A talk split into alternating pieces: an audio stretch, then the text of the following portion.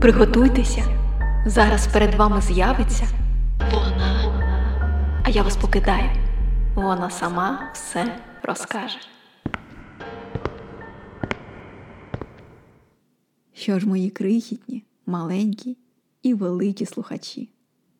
Мене звуть Туве Янсон, і я пропоную вам сьогодні пограти у дуже цікаву гру. Правила прості. Я буду розповідати, а ви слухати. Купилися? Це ще не все. Зараз я невидима. Але якщо ви будете слідкувати за розповіддю уважно, то в кінці точно побачите мене. Отже, правило перше уважність. А за ними друге слухайте так, як вам зручно. Не як на шкільному уроці. Можете лежати, можете стояти на голові, можете підстрибувати на ніжці, жувати цукерки або землю. Словом, все те, що зазвичай забороняють робити дорослі на уроках. А я розкрию вам таємницю. Вони теж грають. Ми всі граємо, бо життя це гра в дорослість.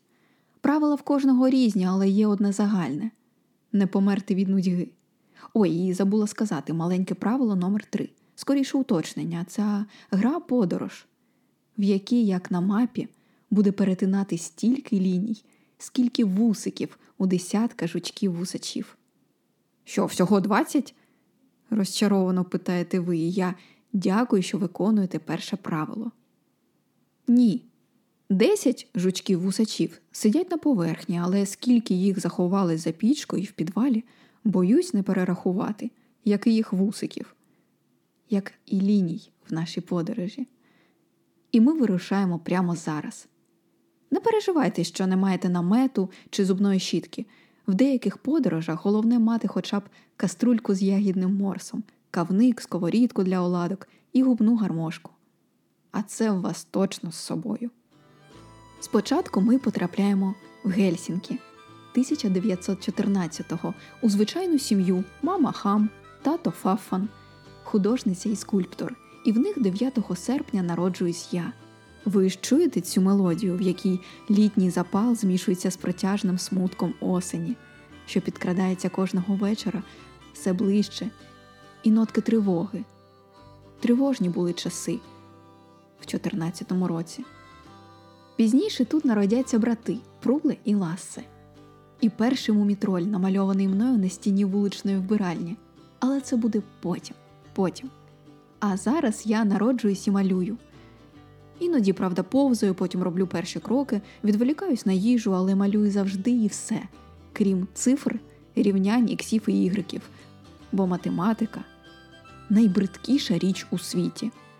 А я малюю все миле, дотепне чи смішне, наприклад, шарш на вчительку на дошці, за що мені ставлять низьку оцінку за поведінку. Зізнаюсь вам, я ненавиджу школу і погано вчусь. В 14 вже друкують мій малюнок. Через рік я роблю ілюстрації для декількох видань. В ранні роки я знаю, що живопис це мій шлях. Я впевнена в тому, що роблю, і що роблю це добре.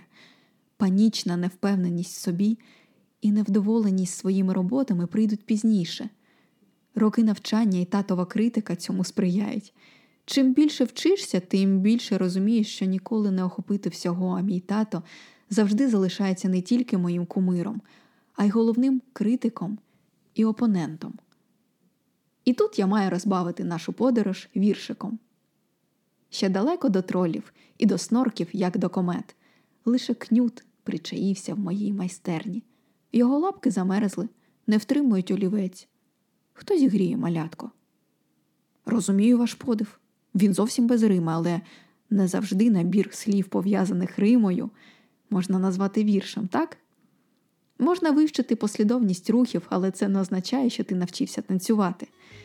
Танцювати я люблю, до речі. Друзі навіть кажуть, що в мене талант.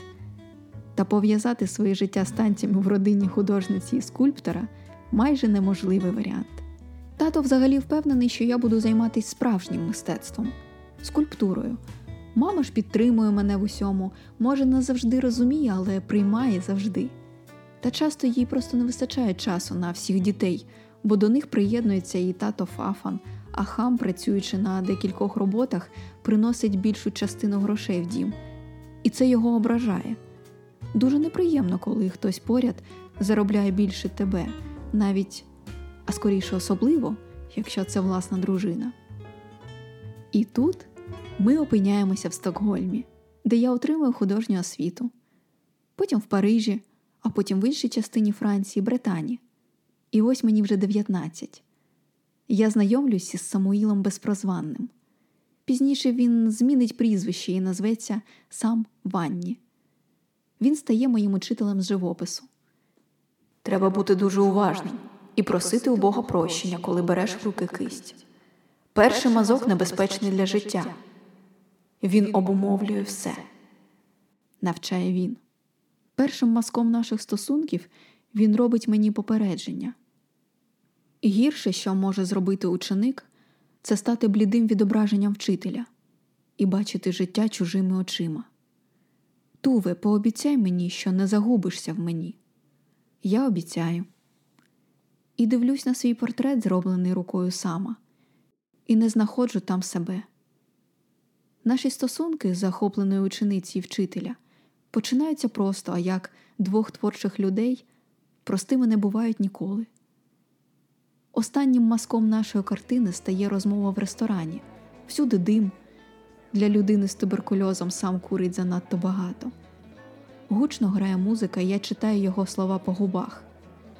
Колись я покохав тебе, але зараз до тебе взагалі зникла пристрасть. Проте я відчуваю нашу духовну близькість і хотів би зберегти нашу дружбу наддружбу. І ми дійсно зберігаємо і духовну близькість, і дружбу. Дружина сама Майя стає моєю подругою і залишається нею і після їх розлучення. Для моїх картин від цих відносин я беру любов до яскравих кольорів і масштабності. Кохання ж має переходити в щось, що ти несеш потім через життя. Це знають усі і їжачок, і мурашиний лев, і крихітка Соломія. Молода жінка, зайнята своїми картинами, не завжди отримує підтримку оточення. Якось 41-му, малюючи в гавані пейзаж, я чую від перехожого Фрекенби. Слід замість цього піти додому і народжувати дітей, тому що ось ось почнеться війна.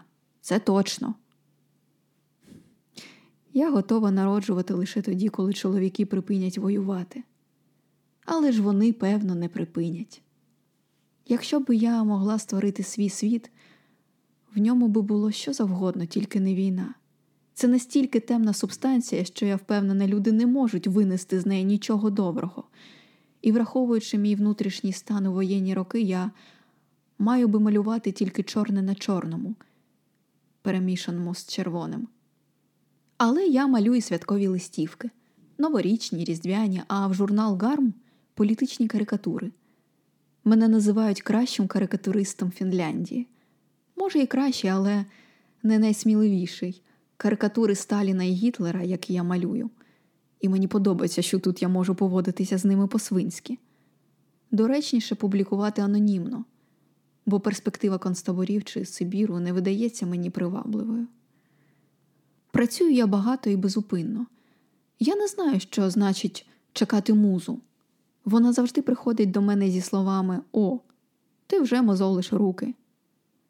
Знаєте, можна скільки завгодно радіти тому, чого тебе навчило минуле кохання, працювати і втілювати ідеї, на які воно тебе надихнуло, і думати, як добре, що ти став мудрішим, допоки тебе не накриє наступне. І зараз в нашій подорожі зустрічається новий герой Тапса. Тапіо Тапіовара, художник, що любить мене повчати і мріє написати книгу. Почуття підживлюється тим, що Тапса уходить на фронт. Ми пишемо одне одному пристрасні листи. Я чекаю на нього, як фільфьонка на катастрофу. Він має приїхати у відпустку, і я майже літаю по орендованій майстерні в передчутті нашої зустрічі. З ним мені здається, що я готова, якщо не до сім'ї, то до серйозних стосунків точно. А він виявляється готовим на більше романтичні подвиги, і після першого вечора разом з його приїзду загадково зникає. Алло? Запросіть, будь ласка, тапіо до телефону. Жіночий голос на тому кінці хрипкий і сповнений трагізму. Я за вільні стосунки, але не настільки, щоб стати адміністраторкою для свого коханого. Тапса повертається, наче виринає з глибин бурхливого моря, і скоро на прогулянці з ним я знайомлюсь із власницею хрипкого голосу, високою сумною білявкою. Я думала, наша гра у кохання лише на двох гравців, але у Тапси інші правила, а скоріше немає жодних. В цих заплутаних стосунках він то просто хоче танців і розваг, то вимагає в мене народити йому дітей, то говорить, що більше не піде на фронт і залишиться і буде писати книгу. На війну він все ж уходить, і сумна хрипка білявка махає йому вслід хвостом чи то хустинкою. Я не хочу влаштовувати тапсі битви ще й на любовному фронті, розігрувати сцени ревнощів, скандали, вимагати пояснень і серйозних намірів. Я дуже терпляче змиряюсь з усім, бо спочатку маю розібратися зі своїми. Чи хочу я відволікатися від роботи на чоловіка і пізніше дітей? Чи зможу я поєднати сім'ю з роботою, але коли наступна його відпустка стає схожою на грозу, я заряджаюся як хатіфнат і електризуюсь так, що все навколо вже пахне поленом. Я прошу його визначитись, зачинити одні двері і відчинити інші, не залишаючи перші наполовину відкритими. І, не дочекавшись його дій, сама спускає йому мотузкову дробину з вікна. І тапса з вдячністю і тихеньким хниканням вибирається на свободу. Або я стану поганою художницею, або поганою дружиною. Бути хорошою дружиною художницею водночас гра на вищому рівні. Вона доступна лише для мами хам. Та я все ж стаю матір'ю його дитини, хрещеною матір'ю його доньки Мімі, що народжується 45-го року у шлюбі з художницею Улою Рейніо. З Тапсою і його родиною я теж зберігаю теплі стосунки. Зустрічаючись, ми згадуємо, як весело було танцювати разом. А хіба інше має значення? В той час як життя це заборонена гулянка під час війни, в якій зливаються разом у власноруч зварених міцних напоях веселощі, втома і тривога, коли ти щільно зашторюєш вікна, за якими стрілянина і вибухи, але ти не можеш бути зовні вічно. Тобі потрібне маленьке свято розрада і танці. І ти знаєш, що воно скінчиться разом із похміллям, але поки воно не настає, не відкриваєш штори. В 43-му відбувається дуже важлива для мене подія перша персональна виставка. В 44-му я окупую власну майстерню. Картини продаються з перемінним успіхом. Наприклад, одного разу покупець приносить мою картину назад і вимагає поміняти її на більшу за розміром, і щоб там обов'язково були зображені квіти братчики у срібній вазі. Працюючи художником, я можу померти від голоду, але не від нудьги точно. Та чи зможу я створити колись у живописі щось, побачивши, яке ніхто не скаже ех, а братчики у вазі були б цікавіше? Я не впевнена. Я не впевнена вже ні в чому. Відчуваю, як ви тягнете мене за руку, і нетерпляче тупочете лапками. Коли вже? Коли з'являться вони, питаєте ви? Ті, хто на му починаються і на лі закінчуються. Зараз розповім, слухайте. В час, коли всюди тане сніг, по землі бадьорово втузяться жучки, повзають вужі, а деревинні феї розчісують своє довге волосся. А зачекайте, тут треба зробити перекур, курити щось хочеться. Так, Туве Янсон мала цю жахливу шкідливу звичку і курила дуже багато протягом всього життя. І поки вона відійшла, я нагадую вам, що на якій би платформі ви не слухали випуск, перевірте, чи підписані ви. А якщо слухаєте на Apple Podcast, то поставте зірочку і напишіть відгук. Це дуже важливо для просування подкаста. А якщо слухаєте на іншій платформі, то можете писати відгуки в інстаграмі Fanfiction. Дякую. І пам'ятайте, куріння зло. А тепер час продовжити подорож гру Стуве Янсон. Так ось, коли в повітрі пахне весною, новизною і війною теж, я знайомлюсь з Атосом Віртаненом, швидко вливаючись в його компанію журналістів, художників, музикантів, акторів, поетів, письменників, політичних діячів і Ніцше. про якого Атос так багато говорить, що його фігура стає майже видимою і присутньою на будь-яких вечірках, де, готуючи для гостей коктейлі Манхеттен, я завжди наливаю для видатного філософа один, а там як піде. Кохання кольорове скло коктейльного келиху, дивлячись, через яке я бачу Атоса самою розумною, самою веселою і самовдоволеною людиною, що вміє підкорити безліч цікавих і мудрих історій. Правда, я в них іноді плутаюсь, так говорить Атос чи Заратустра. Сама я ніколи не прагну до центру уваги, бо, як і Ніцше, вважаю людське марнославство одним із найбільших бід, і цим, можливо, і приваблює Атоса. Чоловіки знаходять мені вільні вуха, такі ж вільні стосунки і реалізацію бажання повчати. Може, через мою завжди недовірливо здивовану підняту бров і дитячий вираз обличчя.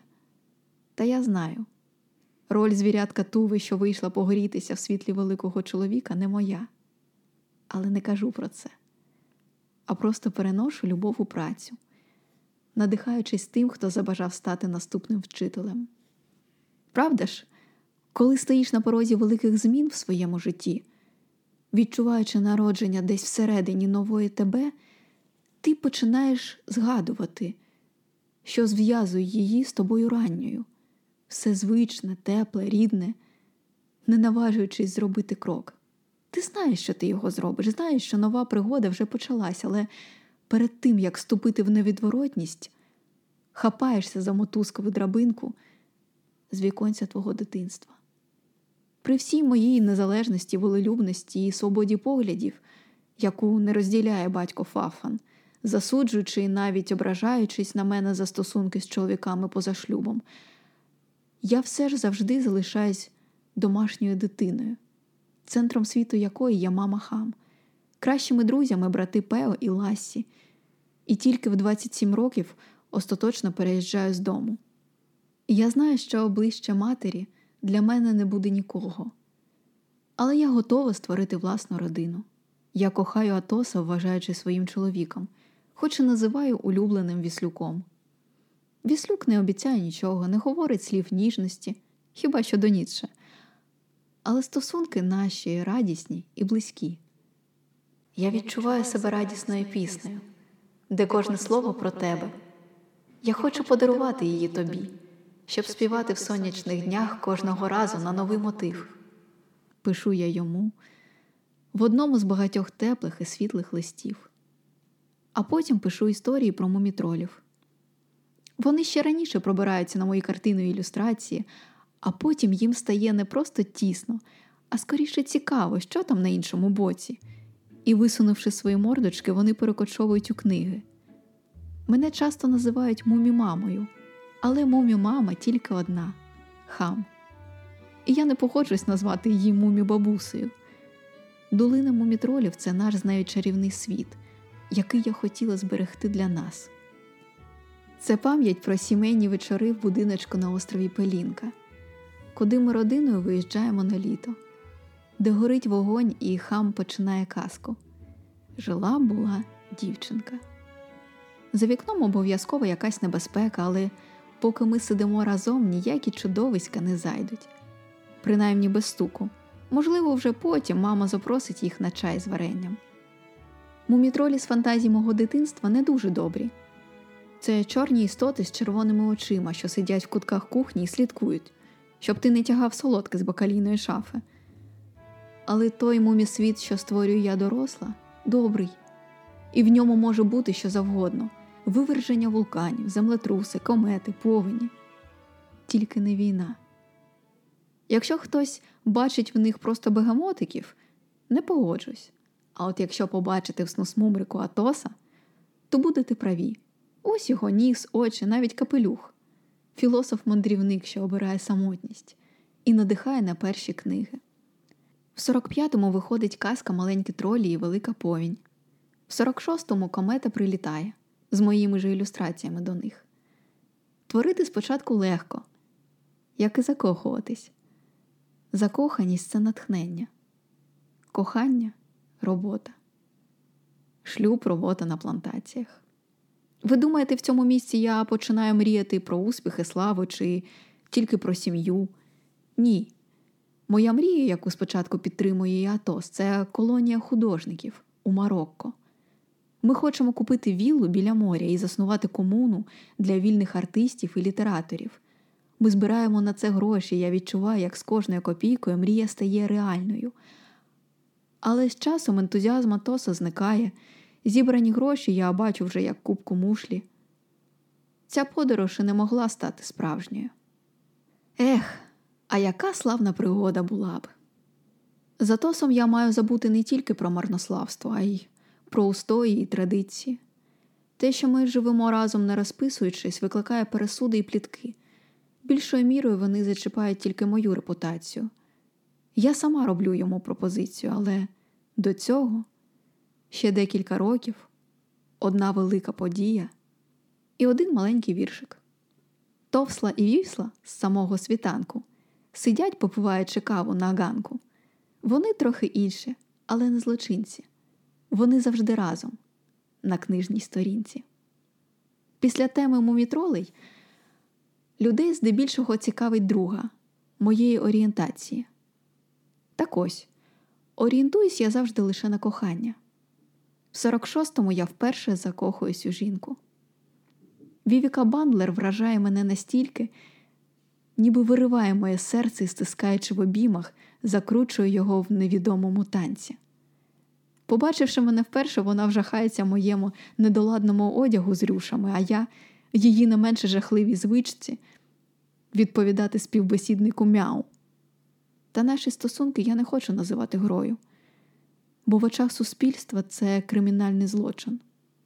Зовсім нещодавно, таких як ми, відправляли в газову камеру і дуже тривалий час, такі, як ми, вважаються асоціальними елементами і психічно хворими.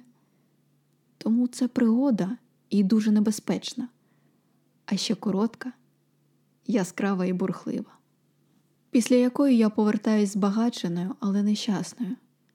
Та це непогано, нещасні люди бачать життя яскравіше.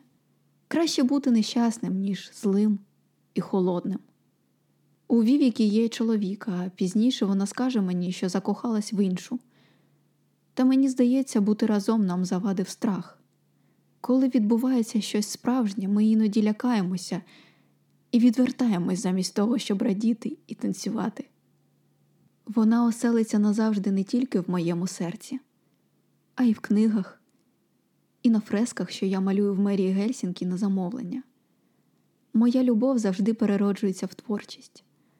В 48-му році виходить книга Капелюх чарівника, і там вперше з'являються нерозлучні герої Товсла і Вівсла. Казка стає дуже успішною і здебільшого поза Фінляндією. Її перекладають кількома мовами, вона популярна в Великобританії і США. Мої казки потрохи стають відомими, але грошей приносять небагато. Натомість викликають багато суперечок щодо їх виховальної функції. Я залишаюсь осторонь цих дискусій, бо пишу для того, щоб було весело, а не для того, щоб виховувати. Зате друзі богемного колу підключаються до дискусій стосовно моєї комерціалізації і відходу від мистецтва у масову культуру. А я знаходжу місце в мовідолі для всіх них. Для себе я можу обирати які завгодно образи мумітроля, товсли чи злюки мю, навіть мори, чи залишитись самотнім хамсою або філіфйонкою. Сподіваюсь, тільки ніколи не перетворитись на хемуля. Хемулями нехай будуть ті мої знайомі, що засуджують мене і пліткують. В тому ж році я роблю пропозицію Атосу, і ми призначаємо дату весілля, в яке ми ніколи не зіграємо. Хоч я й встигаю погратися в наречено, обрати собі подруг, визначитися з датою, і саме як гра це і закінчується. Бо Атос не має бажання слідувати правилам, а я розумію, що ми втратили головного учасника на ім'я кохання. Єдине, що письменник має подарувати читачу щасливий кінець в будь-якій формі. Я вірю в це. Мабуть, тому всі закінчення моїх історій кохання мають бути щасливими. Любов не закінчується, в моєму житті вона потрапляє в капелюх чарівника і перетворюється в дружбу. За Тосом ми розходимось, як завжди, залишаючись друзями. А через декілька років він вже сам робить мені пропозицію, але це настільки запізно, що я вже ні за що не готова обміняти старого улюбленого друга на старого некоханого чоловіка. Але іншу пропозицію від лондонської газети Evening News я приймаю з радістю. В мене замовляють серію коміксів за мотивами мумікниг, контрактом на сім років, і я думаю, що це саме те, що мені необхідно зараз праця, яка нарешті дасть мені фінансову стабільність. І вже ці комікси стають початком шаленого мумі успіху. Мене називають майстриною ліній. Я не тільки ними можу показати весь спектр емоцій героїв, вони також стають повноцінною частиною картинки. Давно ж сказано, що життя це тільки лінія між датою народження і смертю, то може сенс і є в тому, щоб перетворити цю лінію на мистецтво. А потім лінії закручуються так, що за їх хитросплетіннями складно встигнути і складно пережити цю падаючу снігом популярність. Особливо коли в одному кучугурі з книгами, коміксами, іграшками, фігурками, ляльками, ще й купа дитячих листів прохаючих. Фрекін Янсон, відповідай, будь ласка, і така ж купа скарг. Мумітролі деморалізують дітей, обурено вимагаючих. Фрекін Янсон, відповідайте негайно. Скоро мої герої перебираються деморалізувати дітей і на театральну сцену. Я працюю в якості декоратора, а в якості режисера бачу лише Вівіку, бо наші творчі стосунки ідеальні. А в театр я закохуюсь майже так само, як колись і в неї.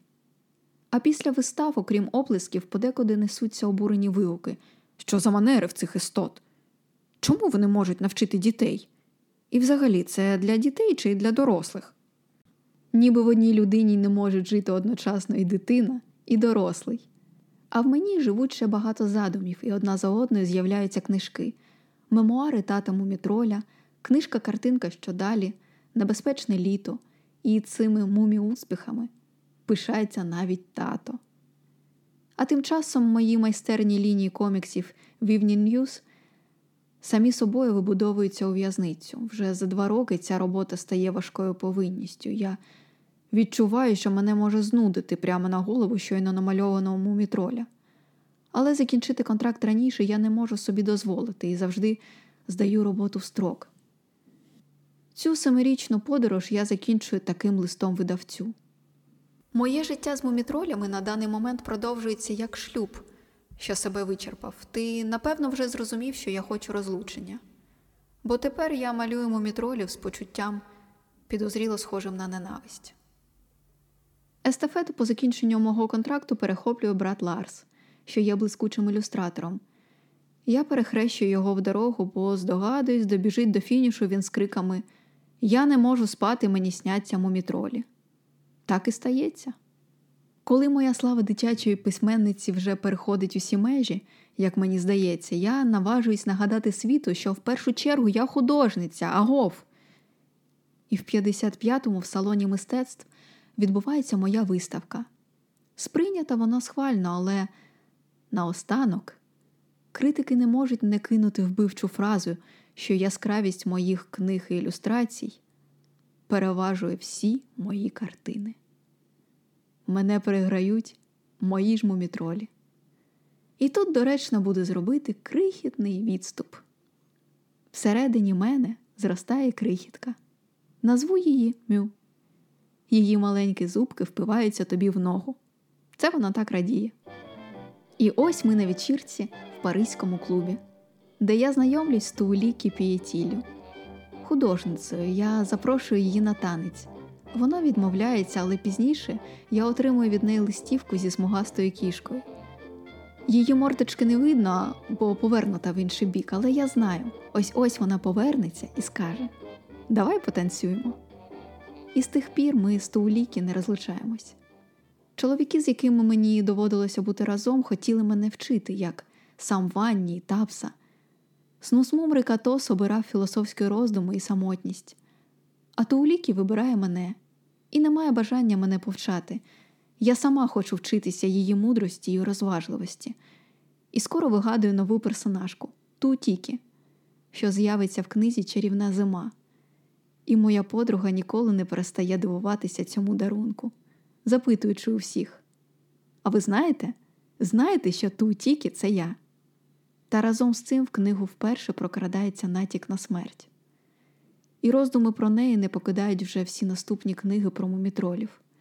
В кінці листопада тато і море, тому що в навіть створеному тобою світі ти можеш викреслити війну, але смерть тобі не підвладна. Смерть це єдине неминуче, що з нами трапиться у житті. Ти можеш навіть не народитися на цей світ, але помреш обов'язково. А от якщо, народившись, зрозумієш навіщо, тоді є шанс залишитись живим. Справжній мумі-бум стається після виходу мультфільмів. Слава навалюється на мене, і роботи менше не стає, та це тривожить мене не так, як відсутність можливості побути наодинці. Я малюю ілюстрації до книг, Аліса в країні див і Гобіт. А далі кидаю собі новий виклик і починаю створювати вже дорослу літературу. Та, як завжди, нова творчість це нові страхи. Я переписую все по декілька разів, поки не зупиняю себе словами безкінечне переписування старого, симптом того, що не можеш створити щось нове. Більшу частину мого часу займають відповіді на листи від дітей. Та серед пошти раптом трапляються і не дуже доброзичливі послання, і навіть погрози. Мої нетрадиційні стосунки з Тоуліки, які я ніколи не афішувала, стають відомими всім. Я підозрюю, що прослуховується навіть мій телефон, і тепер часи життя за тосом поза шлюбом здаються мені дитячими іграми. Виходить, так просто розізлити когось. Достатньо жити з коханою людиною, будучи її вірною багато років, підриваючи тим самим традиційні цінності. Тож давайте скоріше хапайте валізки, змотуйте вудочки. Тут вам доведеться поквапитись, бо ми з Тоуті дещо задумали. Ви ні за що не вгадаєте що. Хоча ні, здогадалася би навіть новонароджена миша. Це навколосвітня подорож. В нас є все, що треба, і навіть відеокамера. Тож виїжджаємо в дорогу. І ми дійсно це робимо. Спливають роки, і ось наш човен прибиває до острова. Острів Кловхару. Він мій. Уявіть, цілий острів, де живемо я і Тууліки. З нею ми разом вже більше сорока років. Побудували справжній дім і декілька іграшкових, що зайняли своє місце в музеях. Зараз ви бачите мене. Я сиджу на камінні і ловлю рибу. Потім відпущу її, якщо тільки це не буде велика риба мамилюк. Хоча, здається, свою велику рибу я вже спіймала. Я забула вам сказати, а ви й самі зараз бачите, мої маленькі гравці. Насправді мені вже за 80. Я не встигаю за вами, тому далі вам доведеться йти самим. Бачите ту стежку? Здовж якої охайні зелені дерева, яскраві квіти і видніється веселка.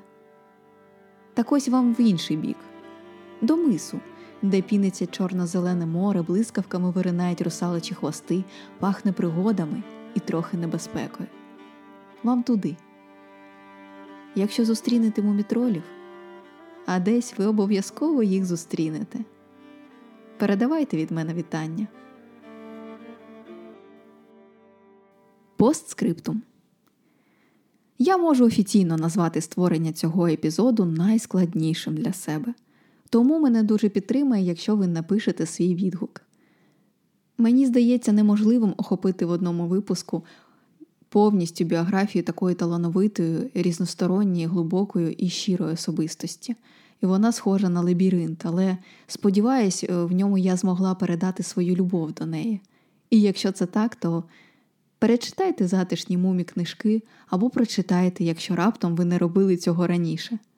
Зараз для них саме час. Туве Янсон прожила довге і яскраве життя. Померла вона в 2001-му, у 86 років від раку легень.